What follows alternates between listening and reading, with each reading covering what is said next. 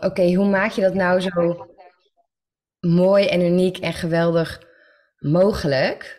En dat is voor mij echt een combinatie tussen spiritualiteit en business. En dat is misschien niet voor iedereen zo. Maar toch denk ik wel dat we er allemaal heel veel in hebben. En ik denk ook dat we heel veel mensen een soort verkeerd idee hebben bij spiritualiteit. Welkom bij de Leaderize podcast. Leuk dat je luistert. Ik ben Tanja Witte, leiderschapsexpert. En in deze podcast neem ik je mee in mijn wereld van lef, leiderschap en levenslust. Dit is de podcast voor jou als leider of ondernemer die een positieve impact maakt op deze wereld. Vol tips, inspiratie voor meer impact. Voel jij dat er meer is dan alleen resultaten behalen? En wil je zelf je pad creëren, meer positieve impact maken en genieten van de reis? Als je klaar bent om die volgende stap te zetten, dan is deze podcast voor jou. In dit tweede seizoen interview ik leiders en ondernemers met een missie. Die verder gaat dan alleen bedrijfsresultaten behalen, maar die echt een positieve impact willen maken op deze wereld. Luister en laat je inspireren. Yes. Steffi, goedemorgen. Hi. Leuk. superleuk dat, dat ik jou mag verwelkomen in, in mijn podcast. En voor degenen die, die luisteren of misschien wel kijken, ik zit hier vandaag met uh, Steffi Roos Dumaine.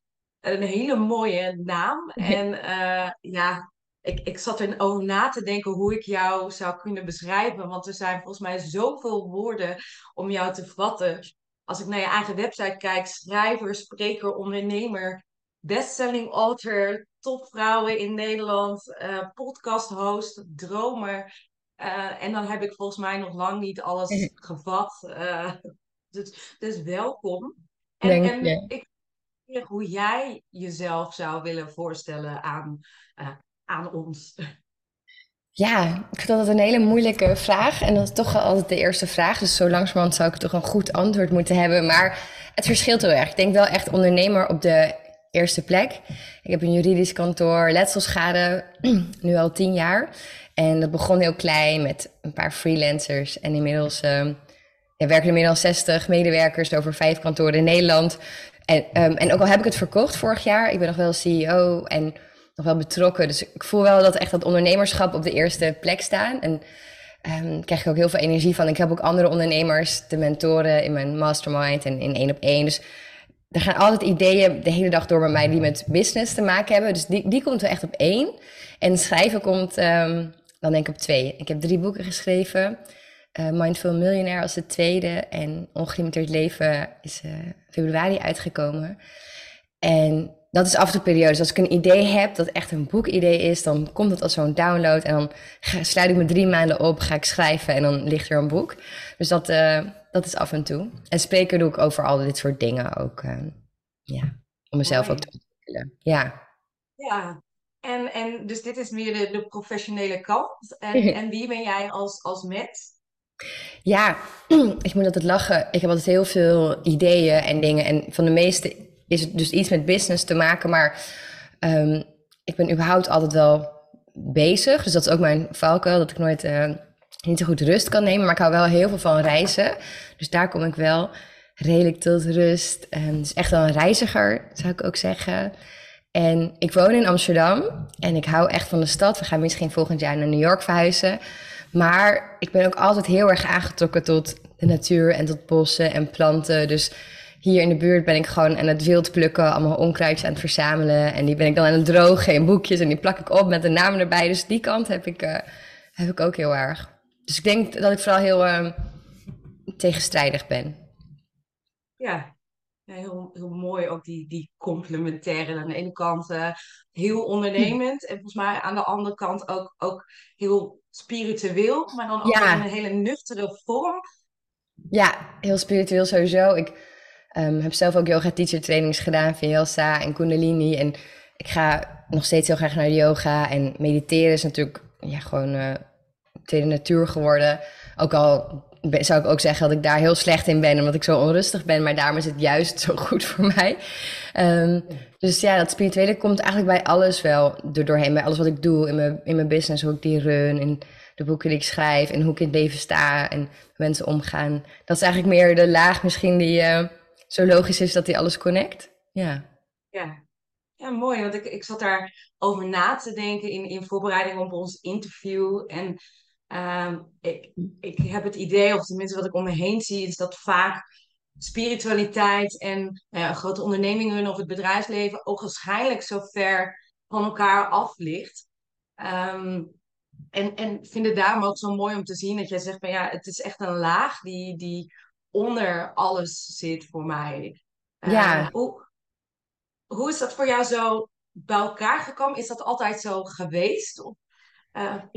Ja, moeilijk te zeggen. Ik denk als kind was ik ook altijd wel met engelen en, en hekserij en kruiden en dingen bezig. En mijn moeder zei ook, oh je had altijd dingen met engelen en zo. Dus blijkbaar zat het er al wel heel vroeg in. Maar daarna ben ik het eigenlijk helemaal verloren.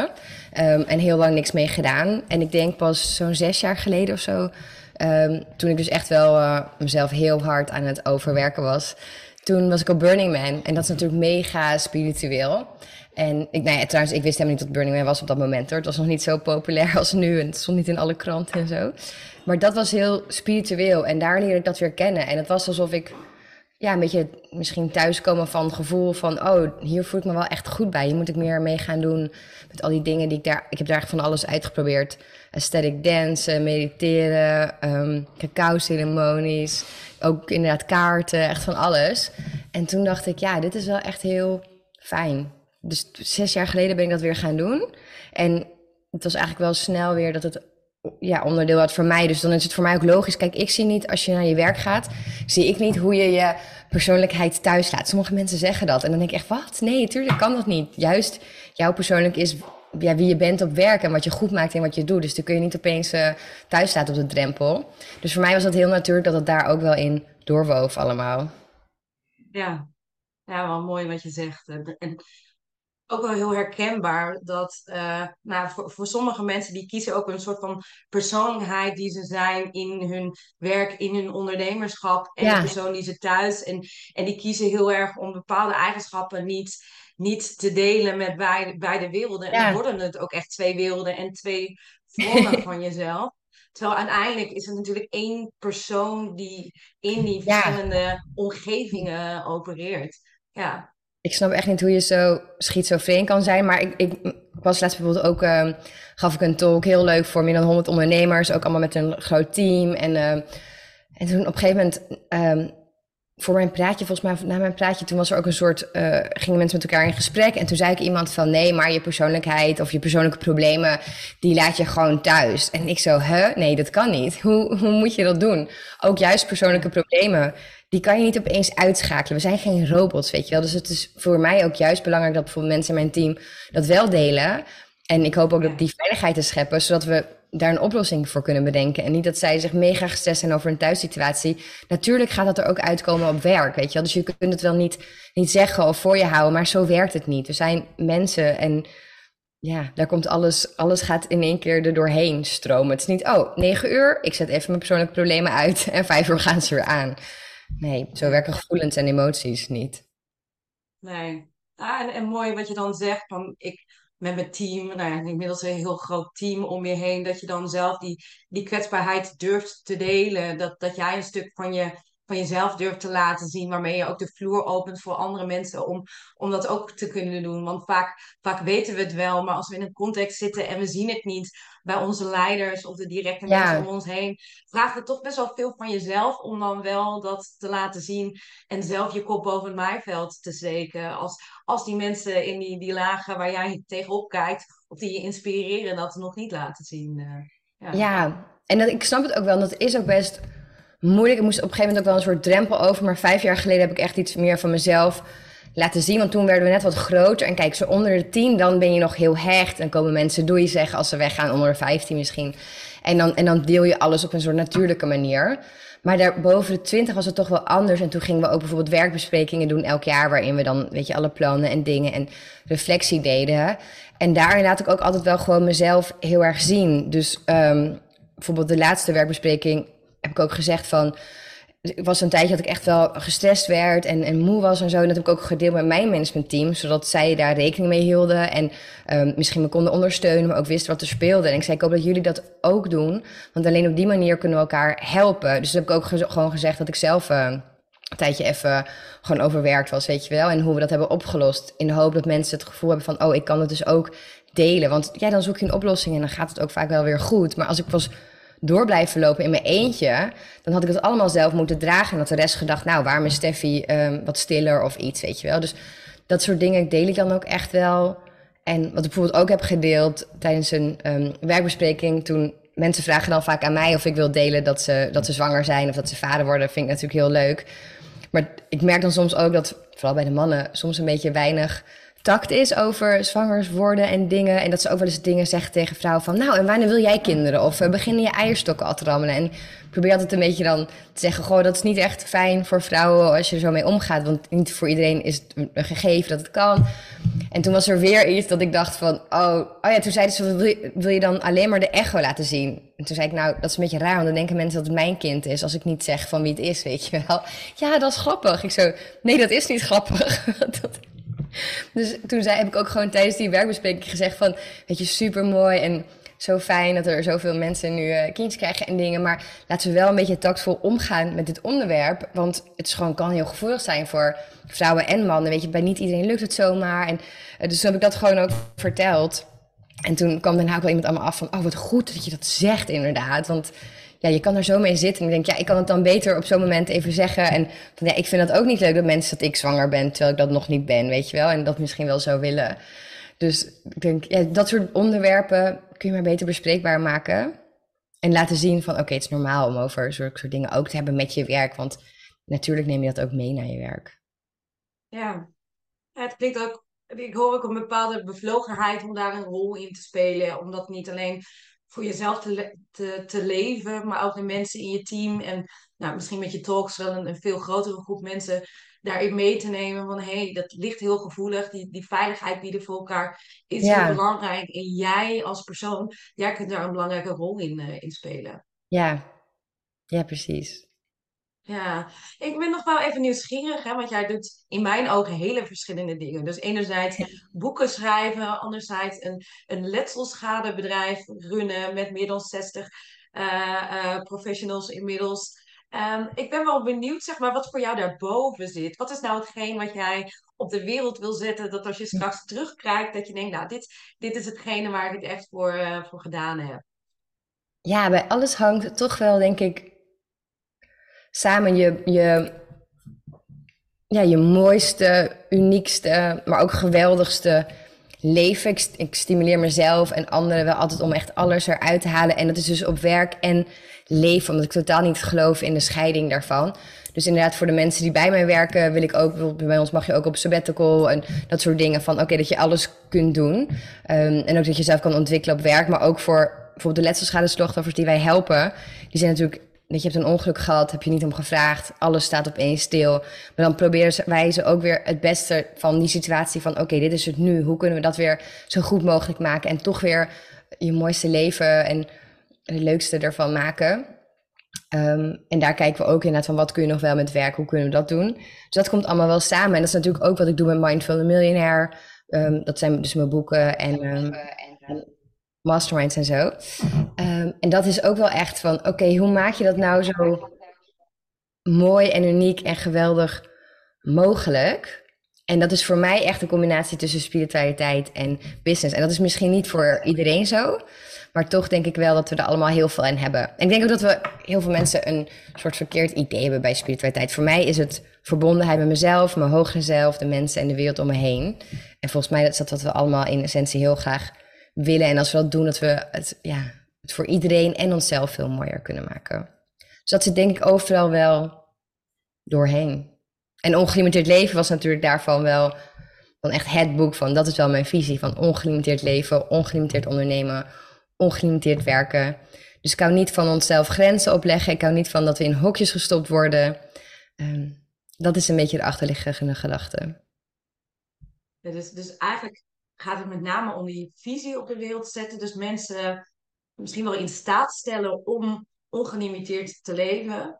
En, en doe je dat eigenlijk in verschillende contexten. Dus doe je dat met, Ja. uh, Mindful Millionaires, doe je dat binnen die, die organisatie met letselschade. En, en doe je dat wellicht ook wel door je boeken en op, op het podium uh, te staan. Ja. Ja, dit is altijd wel de onderliggende gedachte en de onderliggende boodschap, inderdaad, bij alles wat ik doe en zeg. Ja, ja. En, en wanneer weet je dan voor jezelf, hé, hey, ik, ik, ik heb iets, iets moois neergezet. Hè? Want het is, het is natuurlijk best wel een groot iets waarvan je niet zo snel zegt: hé, hey, ik ben er. Of ik heb zoveel mensen daar gebracht. Hoe, hoe weet je dan voor jezelf dat je uh, ja, in ieder geval op, op de juiste koers zit om, om die missie uh, waar te maken? Ik denk dat dat heel erg een gevoelskwestie is. Dus je voelt wel hoe jij zelf in het leven staat en hoe anderen daarop aangaan. En dat is natuurlijk nu ook fijn aan bijvoorbeeld Instagram, dat je echt in gesprek raakt met mensen en ziet wat er gebeurt met wat je in de wereld zet. Bijvoorbeeld bij mijn eerste boek, ja, ik schreef het en je kreeg wel eens een mailtje, maar niet heel veel mensen nemen de moeite om een mailtje te sturen. En nu ben je door Instagram zoveel meer in contact en dan zie je wat ermee gebeurt en hoe dat zich verspreidt. En dan denk ik van, oh, dat is wel echt mooi toch aan uh, hoe, zo, hoe moeilijk social media soms ook is. Er komt ook zoveel moois vandaan dat je veel meer ziet wat er gebeurt met wat je in de wereld zet. Maar het is ook gewoon een heel erg gevoel. Je voelt wel als ik een talk geef en als je dan die connectie, als ik die voel met het publiek en ik zie ze zeg maar zo uh, opleven of ze heel hard schrijven of daarna zo weglopen van, ja, dat ze een beetje zo aankwamen misschien en toch weer zo weglopen. Dan denk ik, ja, dat voel je ook wel. Ja. Dus dat voel ik heel erg wel, ja. Ja, dus het, het, gevoel daarin staat echt centraal voor jou. Om, ja. om te kijken, vaar ik die koers? Nemen mensen mee wat ik ze mee wil geven? Uh, ja. ja. Is, is dat anders in... Want ik kan me zo voorstellen, uh, van de buitenwereld gezien... Hè, dat, dat een omgeving waarin je bezig bent met letselschade...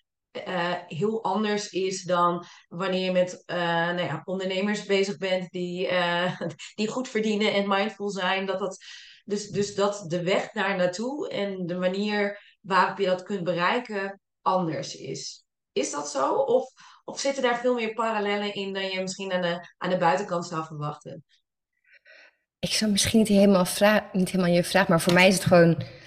Ik ben een ondernemer en um, ik help ook allemaal ondernemers die impact willen maken en die wat moois willen doen. En dat doen we ook met uh, JBLNG. Dus ik vind dat gewoon een mooi bedrijf. We helpen echt alleen maar slachtoffers, uh, niet de verzekeraars en dat soort dingen. Dus we helpen hen weer hun leven op de rit te krijgen.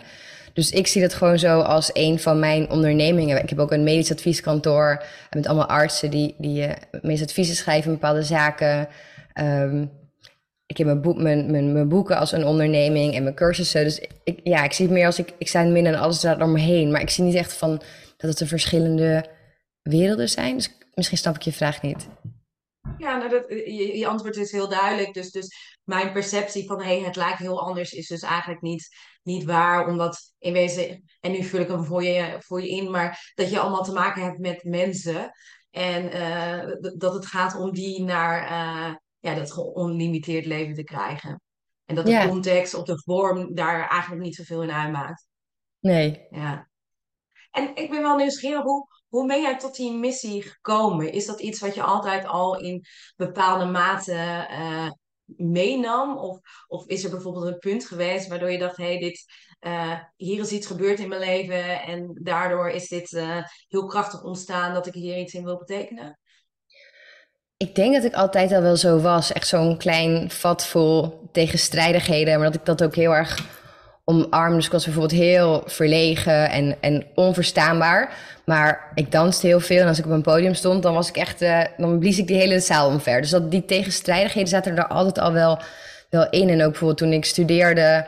Um, ik studeerde heel hard en... Um, en dat ik wilde ook allemaal cum laude. En ik was heel erg nerdy daarin. En uh, uh, mijn scriptie ook gepresenteerd op congressen en dingen. Maar ik was ook partygirl voor Jurt Kelder. En ik ging naar allemaal feestjes. En ik presenteerde ook de Fashion Week op camera. Dus die tegenstrijdigheden die zaten er eigenlijk altijd al in.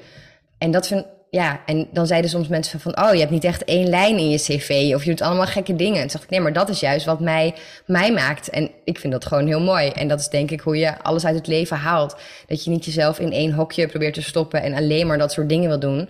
Want dan mis je gewoon heel veel van wat er allemaal buiten is. Dan leg je jezelf gewoon grenzen op, limieten op, die helemaal niet nodig zijn. Want wie verwacht dat jij in een soort corset past dat heel logisch is voor iedereen. Ja, nee, eigenlijk helemaal niemand. Dat doe je alleen jezelf aan. En dat heb ik nooit willen doen. Ehm, en ik heb ook altijd proberen andere mensen te inspireren om het ook niet te doen. Dus het zat er denk ik altijd al wel in. Ja, ja mooi. Ik had ook eh, een aantal van je podcast geluisterd. En daar beschreef je ook dat, dat wat je net zei, van hey, enerzijds was ik best wel verlegen. Dus toen was er een, een vriend, dacht ik, of een, een andere student die een debatteerclub oprichtte. dus besloot ik om, om daarbij te gaan. En, ja. ja. ja, ik was dus inderdaad, ik kon echt niet, uh, niet zo goed praten. Zelfs mijn eigen moeder. Ik praat natuurlijk nog steeds heel snel, maar mijn eigen moeder kon me ook niet verstaan, omdat ik zo binnensmonds ook praatte. Maar ja, die vrienden die hadden een debatclub opgericht. En dacht ik, ja, het is wel echt cool eigenlijk. En ik wil ze ook wel steunen. Maar ja, toen ik daar lid van was geworden, ja, als je niet verstaanbaar kan praten, kan je ook niet debatteren. Dus toen dacht ik, maar wacht eens, dit is iets wat je kunt leren. Dit is iets wat ik wil leren. En toen ben ik op logopedie, heb ik nog gedaan, ergens om de 22ste, 21ste. En toen ging het uh, een stuk beter. Ja. ja. En dat is met spreken natuurlijk wel. Ja, zeg maar. Ja, met, dat vind ik met spreken grappig. Dat in heel veel dingen hebben we toch wel die growth mindset um, omarmd. Van, oh ja, we kunnen alles leren wat we willen. Maar ik merk bij spreken dat daar toch nog heel erg wel in zit van... ja, je kunt het of je kunt het niet. Je bent een geboren spreker of het wordt nooit wat. Dat merk ik nog steeds zo. Hoe, hoe we in de rest van ons leven toch steeds meer wel echt denken... we kunnen alles leren en alles doen. Merk dat bij spreken dat daar nog wel... Um, ja, dat daar nog wel een beetje groeien mag komen. Van dat we het allemaal kunnen leren.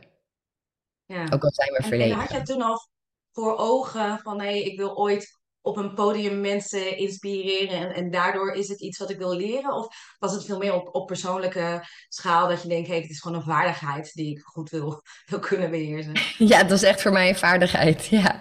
En het ging echt bij mij om dat debatteren. Ik vond dat debatteren heel leuk en mensen overtuigen en het hele wedstrijdje eraan. En ook de spanning van, je kreeg dan een... Um, een stelling. Je, werd, moest voor of tegen, werd je ingedeeld. En dan kreeg je een kwartier om je voor te bereiden, het lokaal te zoeken. En dan moest je een speech geven van zeven minuten. Dus die, die spanning en die adrenaline, dat was het voor mij, uh, voor mij meer. En toen later pas kwam het heel goed van pas, toen ik meer talks moest geven. Ik was toen voorzitter van de Nationale Jeugdraad. En dan moest je ook wel heel veel uh, interviews geven en talks geven. Dus toen kwam het eigenlijk heel goed van pas. Maar ik heb het helemaal niet met die reden gedaan, nee. Ja, dus, dus het is meer dat je dingen ingerold bent, dingen die je trokken, uh, waardoor je dat bent, uh, bent gaan uh, doen. Ja. ja. En, en kun je ons eens meenemen, hè, mij en de luisteraars, in, in een stukje van jouw levensloop um, en, en te delen in, in die balans leiderschap en levenslust? Welke jij denkt dat dan de, de grootste rol heeft gespeeld en, en waar dat tot uiting kwam? Ja, Moeilijk. Ik denk. lef. Ja, levenslust. Die vind ik nog moeilijk te. Voor mij bijvoorbeeld lef en levenslust zijn voor mij een beetje hetzelfde. Want als ik lef vertoon, dan heb ik dus heel erg zin om het leven. Maar dat is voor mij, misschien begrijp ik die niet helemaal goed. Lef, denk ik, heb ik wel getoond. Um, door bijvoorbeeld ja te zeggen op, op um, ja, in mijn business wel bepaalde dingen, maar ook. Ik zit te denken wanneer ik echt lef heb getoond. Ja, door wel echt ja te zeggen tegen op bepaalde podia te spreken. Uh, maar bijvoorbeeld al tegen debatteren. Op een gegeven moment stonden we hier in de Westerkerk helemaal vol. En mensen gingen zingen voor ons. En toen moest ik daar gaan staan debatteren. En dat was natuurlijk heel vet en spannend. Maar de echte lef was toen ik zei van oké, ja, ik ga debatteren. Dus vaak komt dat pas heel laat daaruit. Of um, of ook bij de Fashion Week, toen werd ik gebeld van, wil je dat presenteren? Toen heb ik gewoon ja gezegd, omdat ik een uh, heel mooi jurkje kreeg. En backstage de hele tijd bij Fashion Week kon zijn. En dat vond ik natuurlijk geweldig. Maar achteraf dacht ik, stond ik daar en toen moest ik live in een camera zo op me. En dan keken echt duizenden mensen, dat wist ik helemaal niet. en moest ik een beetje gaan presenteren wat er gebeurde allemaal en mensen interviewen. En ja, dat was achteraf gezien dat ik heel veel lef, maar ik had gewoon, denk ik, heel veel levenslust van, ja, ik wil naar de Fashion Week en backstage. Dus ik zeg gewoon ja, niet wetende waar ik mezelf instortte. Dus ik denk op dat soort momenten, misschien komt het terug.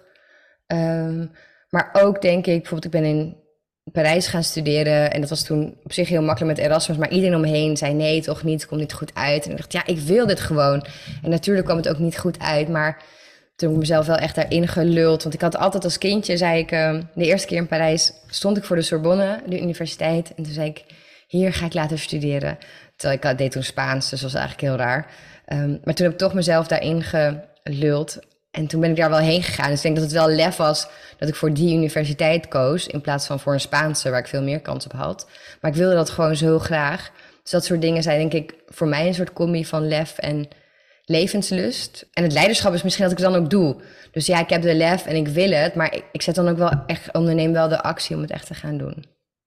Ja, ja, en ik, ik hoorde je vragen in het begin, hè, van uh, in hoeverre is dat gescheiden? En het klinkt inderdaad alsof het voor jou heel dicht bij elkaar ligt. Dat, dat enerzijds je ergens naartoe getrokken wordt en uh, lef daar dan uit volgt door het, uh, nou ja, die, die actie te nemen. Hm. Um, terwijl wat, wat ik soms zie is dat als, als lef meer aan, aan de leiderschapkant gekoppeld zit, dat het vaak een soort vanuit een stretch is, soms wel een, een, meer een moeten, of in ieder geval vanuit het hoofd, een beredeneerde actie van hé, hey, ik, ik heb deze stip aan de horizon gezet. Ik denk dat dit een slimme stap is om daar naartoe te komen. Dit is out of my comfort zone en, en ik ga het doen. Terwijl wat ik jou hoor zeggen veel meer is, hey, dit vind ik leuk. Uh, hoe, hoe kom ik daar terecht?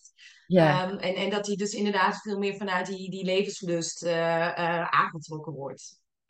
Ja, dat denk ik wel inderdaad. Ja. Geldt dat ook? Want ik hoorde je in je, in je podcast ook zeggen dat, dat jij op een gegeven moment uh, Jort Kelder hebt aangesproken om, uh, om die rubriek te gaan maken over, over die feesten. En dat jij daar uh, op het terras een, nou, even een plan voor hem mocht, mocht pitchen bijna. Ja, Was, kwam dat ook voort uit die levenslust? Ja, ja, ik verhuisde toen naar Amsterdam en ik ken hier nog niemand, want ik was een beetje de eerste van mijn vriendengroep die erheen verhuisde. En hij had altijd een rubriek over feestjes. En toen dacht ik, ja, dan wil ik ook naar al die feestjes. Dat vond ik, uh, leek me helemaal geweldig. Um, en toen, maar toen was die rubriek er niet meer. Toen dacht ik, hmm. En toen had ik gewoon een mail gestuurd van... hey, komt hij nog weer terug? Of heb je misschien hulp nodig? En toen zei hij van, uh, ja, dat kun jij wel gaan schrijven. Hij had me gegoogeld en hij had gezien wat ik had geschreven. En dat vond hij leuk. Dus ook heel... Uh, ja, heel cool. En toen uh, moest, ik, moest ik het terras bedenken. Dat was dan mijn eerste test waar ik dan wel gaan zitten. En, dan, en toen, nou, eigenlijk hebben we het vooral over allemaal hele politieke dingen gehad. En nou ja, het hele wereldtoneel. Alles behalve over feestjes eigenlijk. Maar het was wel heel tof, ja. Ja, ja wel, wel mooi hoe je dat eigenlijk dus, dus steeds in je... in, in de voorbeelden die je geeft, dat, dat blijkbaar ergens een gevoel zit van... ik ga dit gewoon doen. En ja. het klinkt ook alsof daar heel veel vertrouwen bij was. Klopt dat? Ja, ik denk, ik zeg altijd van, ik was al zo erg aan het manifesteren voordat ik überhaupt het woord kende of voordat het hip werd of zo. Want bij alles inderdaad, dan had ik dat heel duidelijk voor me, zoals met Parijs. En dat elke keer als ik weer naar Parijs ging, zei ik, daar ga ik studeren. En dan wist ik het zo zeker. Terwijl het was eigenlijk heel onlogisch dat ik dat plekje kreeg. Want het was helemaal niet voor mij bedoeld, maar voor Franse studenten. Maar omdat ik het gewoon zo, denk ik, zo vol vertrouwen, zag ik mezelf daar studeren, dat het toch lukte. En ook, ook bij de business wel. Toen op een gegeven moment had ik denk ik vijf mensen in dienst. En toen uh, wilde ik een kantoor in Amsterdam. Want dat was dan fijn, dan kon ik ook mensen opleiden. Dus dat had ik gewoon nodig. En toen had ik best wel, ik had twee opties. Eén op de Zuidas was, was kleiner. Dus dat was eigenlijk logischer. Maar hier in Zuid zat ergens anders een kantoor. En het was echt best wel groot, met meerdere kamers en een grote lunchzaal. En toen ben ik daarvoor gegaan. En toen zei iedereen ook bij die opening, en toen ik ze liet zien van...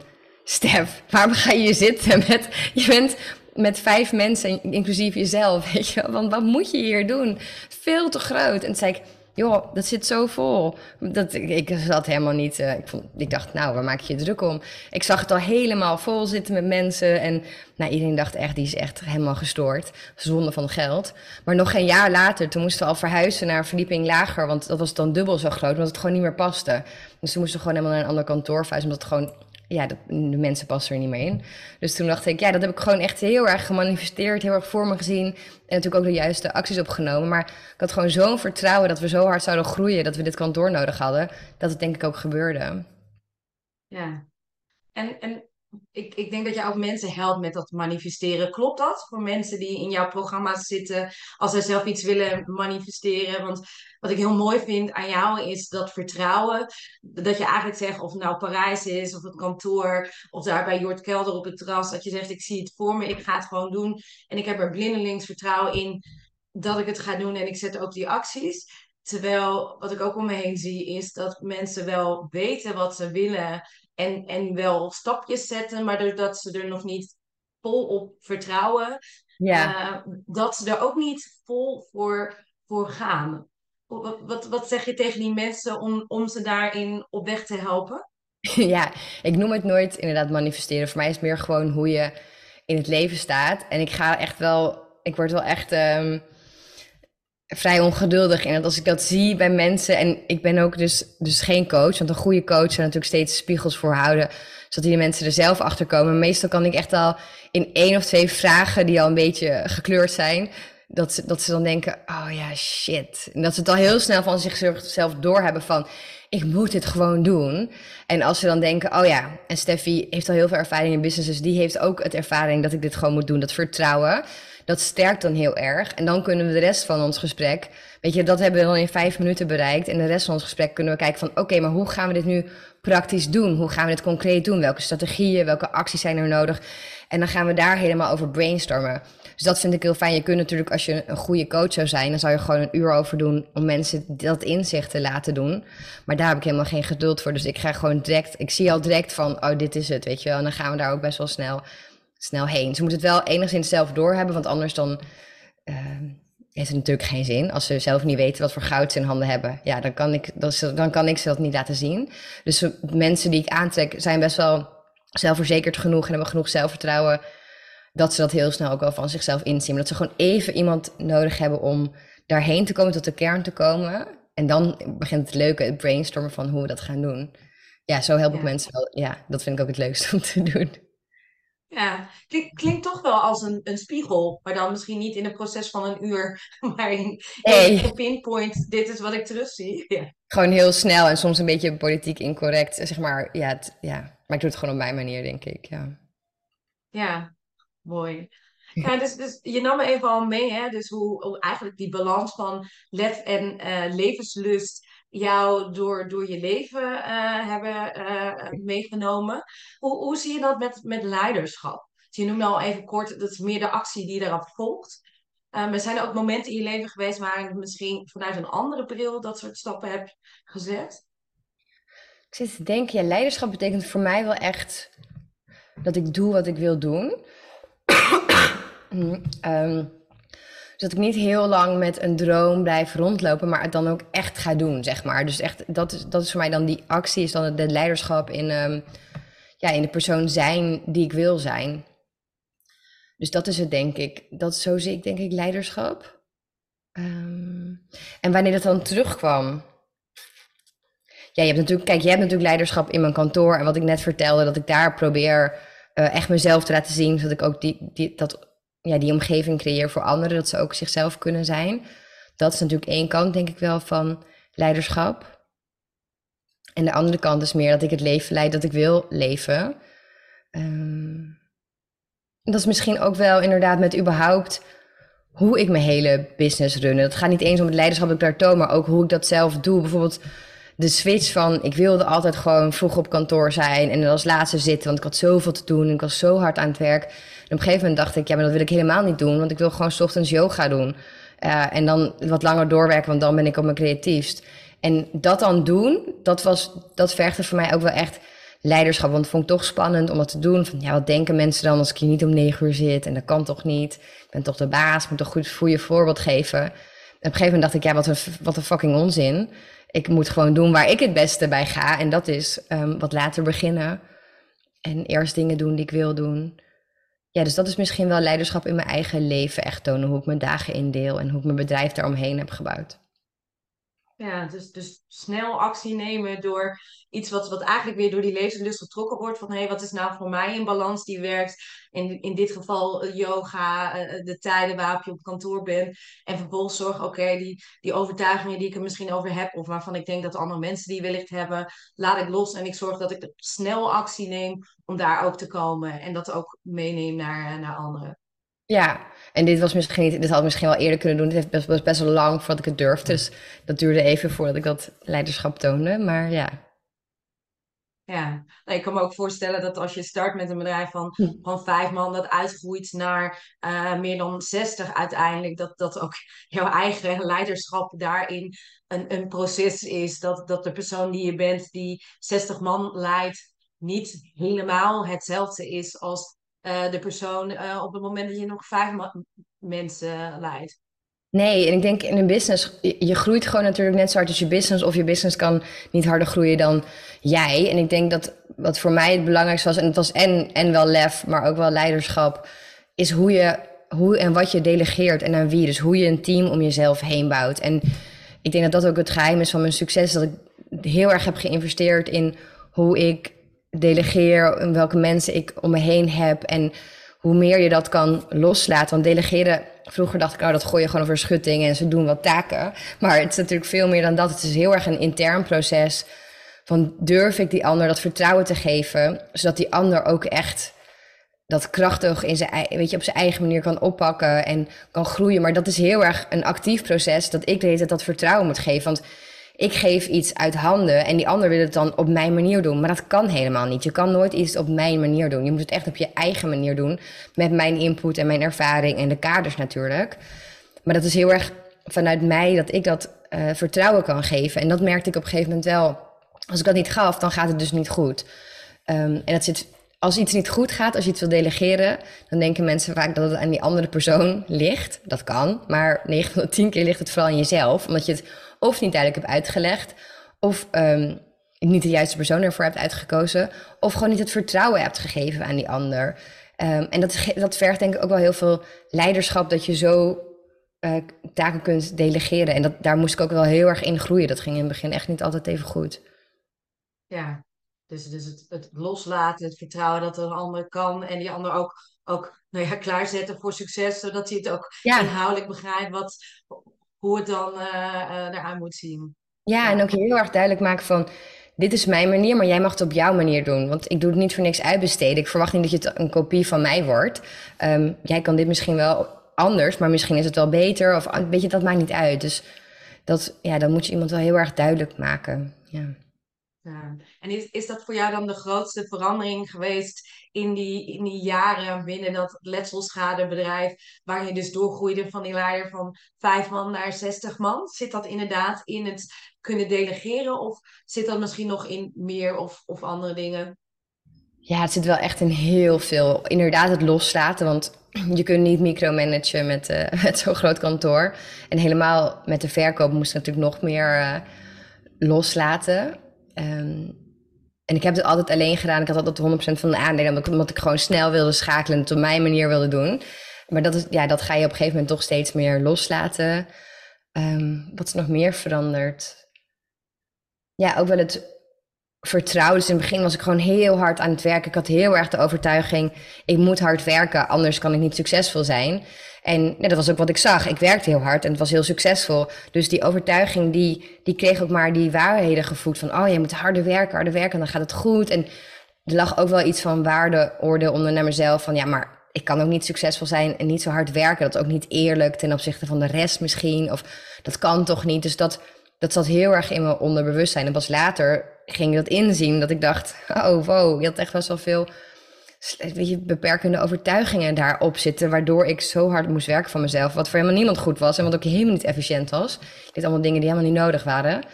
Dus, dus dat was voor mijzelf eigenlijk het grootste proces. Al die overtuigingen zien die je maar continu klein houden. En alle domme dingen die je aan bent. Alle tijdverspilling en alle energie. Dat is voor mij wel een hele grote omslag geweest. In die tien jaar. Um, ja, en ook, ook het steeds meer wat je nou belangrijk vindt. In het begin is gewoon je business en het overleven en het groeien daarvan is het allerbelangrijkste. En alle andere dingen zijn ondergeschikt. Totdat je door hebt van, ja, dit is allemaal heel leuk en aardig. Maar als je zo doorgaat, val jij om en is er geen business, want je bent de business. Dus dan, toen ben ik gaan kijken, hoe kan ik mezelf misbaar maken, zodat het niet allemaal op mij aankomt. En hoe kan ik er zorgen dat ik meer rust krijg en uh, dat we dus een veel duurzamere verhouding met mijn bedrijf hebben dan dat ik tot dan toe had. Dus meer mezelf weer op de eerste plek gaan zetten en mijn eigen gezondheid en energie. Ja, meer, meer jezelf als, als mens dan ook op één zetten en niet alleen als, als CEO van, uh, van een, bedrijf. bedrijf. Nee. Ja. ja. En ook doorhebben van, hey, ehm, ik kan het wel heel goed voor hebben met mijn mensen en alles voor ze willen doen en zorgen dat zij, weet je, niet gestrest zijn en dingen. Maar als ik daar zelf mega gestrest rondloop, heeft het niet zoveel zin. En dat had ik ook niet door, hoe, hoezeer je toch, hoe je, mijn energie, zeg maar, de rest allemaal beïnvloedt. Dus ik kon heel erg, heel erg voor andere mensen zorgen en het allemaal goed doen. En zelf was ik een soort lopende zombie van uh, slaaptekort en de stress. Ja, zo werkt het niet. Dus ook inderdaad van, de, niet eens de voorbeeldfunctie, maar de energie die je verspreidt in een kantoor. Hoe belangrijk die is met, met de mensen met wie je werkt. Van, jouw energie heeft gewoon een weerslag daarop. Dus ik moet mijn energie ook hoog houden voor iedereen. Ja, ja mooi. Ja, ik kan me voorstellen nu nu wordt er steeds meer over gepraat, over energie. En wordt snel gelinkt aan dingen als spiritualiteit, denk ik.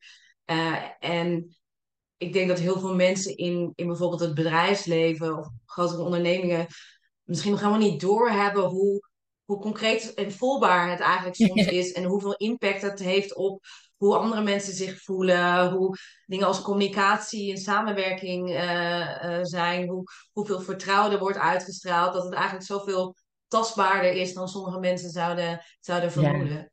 Ja. ja, ja. komt steeds meer, denk ik. Ja. ja. Hey, jij had voor mij ook de, de impact scan ingevuld, hè, Steffi? Ja. En um, nou, ik had daar natuurlijk naar gekeken. En um, nou, wat, wat ik wel mooi vind, is dat, dat wat jij in de scan laat zien en in het gesprek, dat ik dat heel congruent vind. En uh, aan de ene kant denk je, nou, dat is misschien niet een verrassing. Maar soms zie ik dat mensen op papier toch net andere antwoorden geven dan, dan in het gesprek. En wat, wat ik bij jou terugzag is, sowieso, ze komen alle drie terug. Dus, dus zowel leiderschap, levenslust en lef uh, zie ik terug in, in je antwoorden. En dat geldt niet voor iedereen. Dus bij sommige mensen zie ik dat er echt heel erg één bovenuit springt. Of dat er twee zijn die heel stevig staan en de derde ontbreekt. Nou, bij jou waren ze er alle, alle drie. En uh, nou, leiderschap stond wel met, met, met stip op één, ook in het bedrijf wat je neergezet hebt, uh, de, de missie die je leidt, hoe je dat doet. Heel erg gevolgd door, uh, door lef. Dus nou, er heel snel op afgaan, niet bang zijn om te falen. En wat ik nu door het gesprek steeds meer merk is levenslust gewoon minder naar voren in je antwoorden. En soms betekent dat voor mensen dat ze dus dat te weinig centraal stellen. En bij jou denk ik dat het eerder andersom is. Dat, dat je zo naar dingen toegetrokken wordt. Dus dat het veel meer uh, een, vanzelfsprekendheid is. Um, dan, dan nog een, een bewuste keuze, omdat het zo de basis is voor alle, alle keuzes die je maakt. Klopt dat? Ja, dat denk ik wel inderdaad. Ja. Dat ik het niet zie als aparte dingen inderdaad, maar meer misschien dat lef en leiderschap misschien meer ondersteunend is aan mijn levenslust.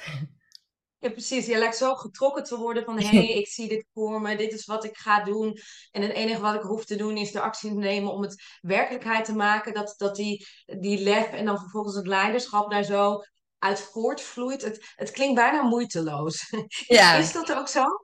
Ja, ik bedoel, mijn leven is echt niet 100% moeiteloos, maar toch heel veel van die grote dingen zijn wel heel makkelijk gegaan, omdat ik dat dan inderdaad zo graag wilde. Ja. Ja. Ja, dat, dat klinkt heerlijk als in een groot bedrijf runnen, drie boeken schrijven. Uh, is, is, is er nog iets wat er ontbreekt op jouw lijst? Nee, ik denk, ja, de, de rust zeg maar is iets wat ik van nature niet in me heb, maar wel echt nodig heb. Dus dat is altijd iets, dat is wel mijn werk Mm, waar ik altijd aan moet werken. Ehm, dus die balans vinden, die vind ik moeilijk omdat ik denk ik zoveel uh, levenslust heb. Dus dat, dat blijft altijd work in progress. En weet je, ik heb ook genoeg dingen um, wat niet goed gingen. Weet je, het bedrijf, ik bedoel, uh, honderdduizend dingen die niet goed gingen. Maar ik, ging dan, ik ga heel snel, denk ik, op zoek naar oplossingen. Dus ik kan even heel boos worden wel, of, of teleurgesteld zijn. En dan kan ik dat echt, dan voel ik dat ook in mijn hele lichaam, maar laat ik ook gewoon zijn. En daarna ga ik direct weer door naar een oplossing. En ik denk, op een gegeven moment zag ik in van, oh, ik baalde de hele tijd van als er iets misging in een bedrijf, als er weer een probleem was.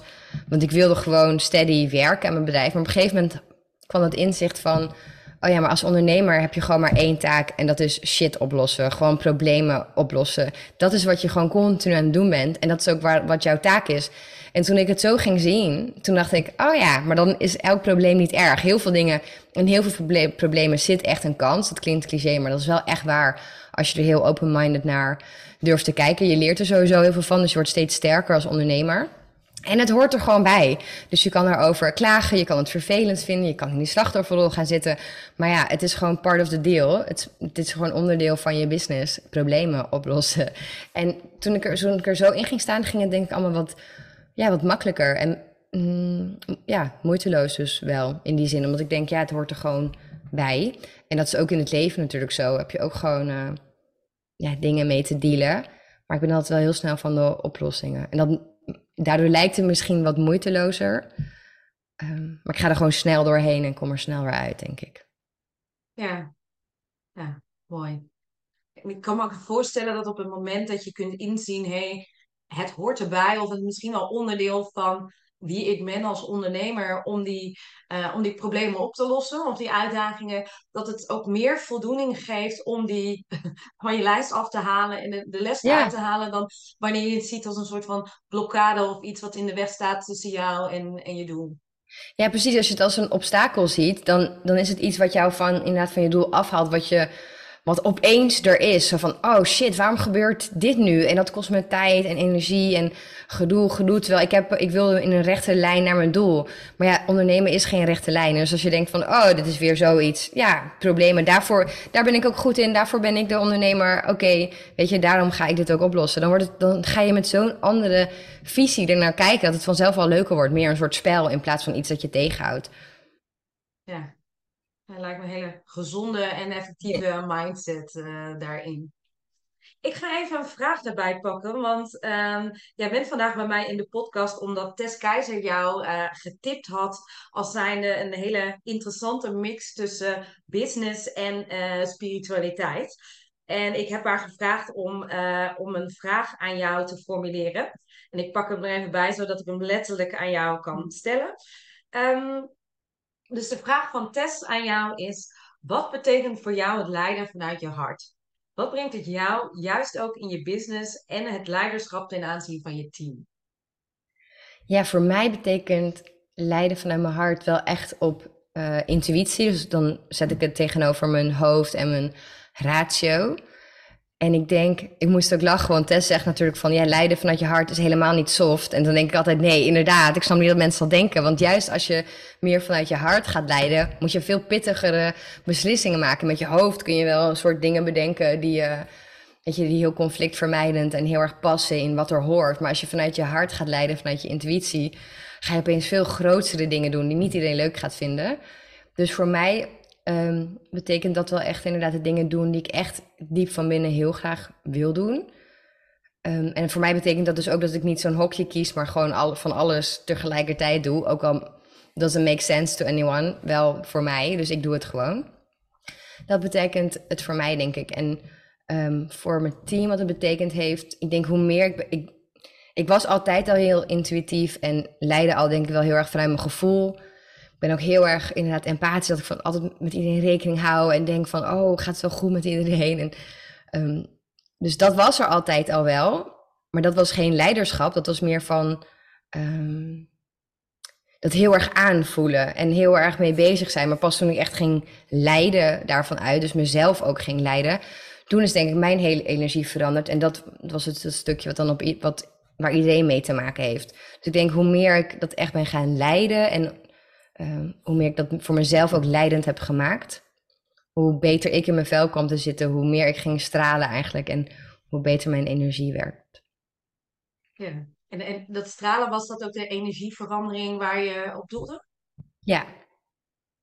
Ja, mooi. Dus, dus samengevat, echt voor jezelf kiezen om niet in een hokje te nemen, maar al die verschillende passies aan te gaan, because it makes sense to you. En wat de ja. buitenwereld daarvan vindt, uh, maakt niet zo uit. Dus, dus ook de keuzes durven te maken die je misschien uh, niet zo logisch zijn, maar intuïtief wel heel goed voelen.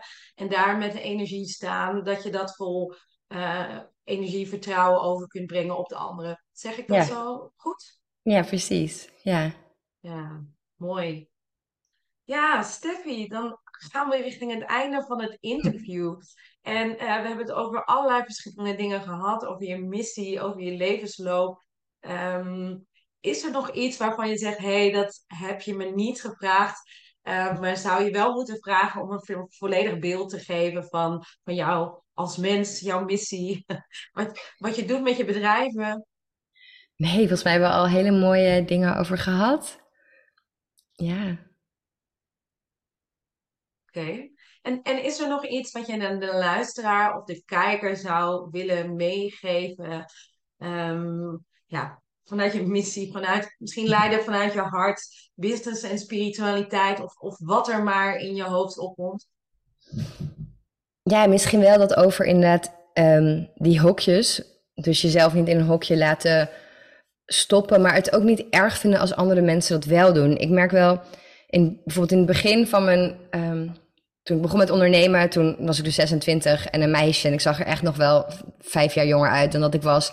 Dus ik werd totaal niet serieus genomen bij de bank of bij dingen. Of, weet je, en dat vond ik in het begin misschien wel een beetje vervelend. Of dat mensen dachten dat ik het allemaal in mijn eentje deed en gewoon bedrijfje aan het spelen was en zo. In het begin kon ik nog wel vervelend vinden, maar op een gegeven moment dacht ik, ja, dat vind ik eigenlijk alleen maar grappig. Ik ga er ook in mee en op een gegeven moment drop ik wel even wat voor bedrijf ik heb. Dus, dus ook als andere mensen jou wel in een hokje stoppen, omdat je be- bepaalde rollen hebt in je leven, ehm, ja, daar echt eh scheid aan hebben. Ja.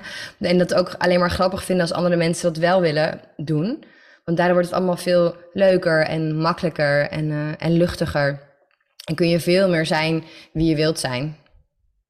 Ja. En er- ook, ook hier hoor ik weer dat, dat mogen spelen. Dat, wat je zei over het ondernemerschap, maar ook dus bij die oordelen van anderen. eh, dat als je daarmee mee speelt, dat dat voor jou en de anderen uiteindelijk inderdaad een stuk eh, leuker en luchtiger wordt. Ja, ja vind ik wel. mooi. Hm. Als iemand nu zegt, naar aanleiding van dit interview, ik ben zo benieuwd naar Steffi, waar, waar kunnen ze je dan vinden? Mijn boeken staan gewoon op bol.com, Mindful en Miljonair en Ongelimiteerd Leven. Op Instagram natuurlijk, Steffi Roos Dumane. En mijn website steffiroosdumane.com. Helemaal goed. En wil je nog als uitsmijter iets meegeven over je laatste boek, om mensen aan te zetten om hem eh, te gaan lezen? Oeh. ehm, ja, het is echt het boek voor iedereen die, die het gevoel heeft van... Oké, er zit nog een... Ik verstop me af en toe nog achter to-do-lijstjes, boodschappenlijstjes, mijn rollen, wat er hoort, wat er moet. Eh, en af en toe komt niet de persoon die ik echt wil zijn eruit. Ik wil veel meer doen wat ik wil doen, zodat ik ben wie ik wil zijn. Voor die mensen is het. En ik denk eigenlijk voor heel veel mensen. Kijk, ik, af en toe lees ik hem zelf ook nog weer en denk van, oh, ik kan het even gebruiken. Weet je wel, even die, die inzichten weer. ehm, ja, dus voor, ik denk dat het voor ons allemaal heel goed is om er af en toe bij stil te staan wie we willen zijn en wat we daarvoor mogen doen. Ja, eigenlijk een soort boost om, om in contact te blijven met, met wie je echt bent en wilt zijn. En om te onge- ongelimiteerd te kunnen leven. Ja, precies. En dan ook heel praktisch. Want ik ben echt mega praktisch. Ik denk, oké, dat kan je wel allemaal weten en, en, eh, en geïnspireerd worden. Maar hoe ga je het dan doen? Dus daar gaat het ook heel erg over. Magische mini-gewoontes. Dat je continu jezelf laat zien wie jij wilt zijn. En daardoor automatisch dat woord, wat ik al zei over dat ehm, manifesteren. Wat ik eigenlijk al altijd al deed voordat ik het woord kende. Maar ik geloof dat er wel vaak een belangrijke component wordt vergeten. Is dat vertrouwen. En dat kun je alleen maar hebben als je jezelf laat zien wie jij, wie jij bent. Dus als je gewoon hele kleine gewoontes hebt die continu nu laten zien van hé, hey, ik ben deze persoon, wordt het veel makkelijker te vertrouwen op wat jij wilt gaan manifesteren. In plaats van dat je denkt, ja, ik zie het niet, ik ben nou helemaal niet zo, het ligt zoveel van me af.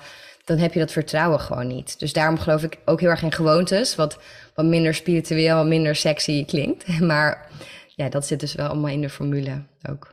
Ja, nou, ik, ben hem nu aan het lezen. Ik heb hem nog niet helemaal uit, maar ik kan wel beamen dat het, het is heel praktisch geschreven. Net als dat ik jou heel toegankelijk en open vind in, in het gesprek.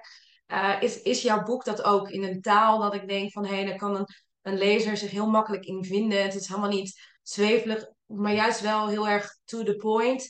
Uh, waardoor je het ook gewoon nu kunt gaan doen. En juist die verandering die je doet door elke dag acties te doen. Ik denk dat daar de meeste impact uh, zit. Dankjewel. Ja, dus dankjewel voor je tijd, Steffi. Jij um, nou, ik raad iedereen aan om, om jou op te gaan zoeken. En uh, of het nou je boek lezen is of, of op een andere manier door jou geïnspireerd te worden. En ja, dank voor je tijd. Yes. Wil jij weten hoe lef, leiderschap en levenslust je gaan helpen om meer impact te maken? Vul dan de Impact Scan in. Je kunt kiezen voor een persoonlijk voicebericht waarin ik mijn observaties, tips en kwaliteiten deel. Of je kunt direct your call to take the lead inplannen. En dan zorg ik ervoor dat je de inzichten in dit gesprek krijgt en dat we in gesprek gaan over wat ik voor jou kan betekenen. Bedankt dat je luisterde naar de Leaderize podcast. Ben je geïnspireerd geraakt? Ga dan naar de podcast-app waarmee je deze podcast luistert en klik op reviews. Laat bijvoorbeeld 5 sterren achter en als je wilt ook nog een geschreven review. Dank! Ik vind het ook superleuk om te weten welke les of inzicht je uit deze podcast hebt gehaald. Dus deel deze podcast en tag me op social media of stuur me een bericht. Je vindt me op leaderize underscore of Tanja Witte op LinkedIn. Wil je meer weten over hoe je met mij kunt samenwerken voor jou of je bedrijf? Ga dan naar www.leaderize.nl of plan direct your call to take the lead via de link in bio. Ik kijk ernaar uit om met je in gesprek te gaan. Tot de volgende aflevering. Give rise to the leader in you.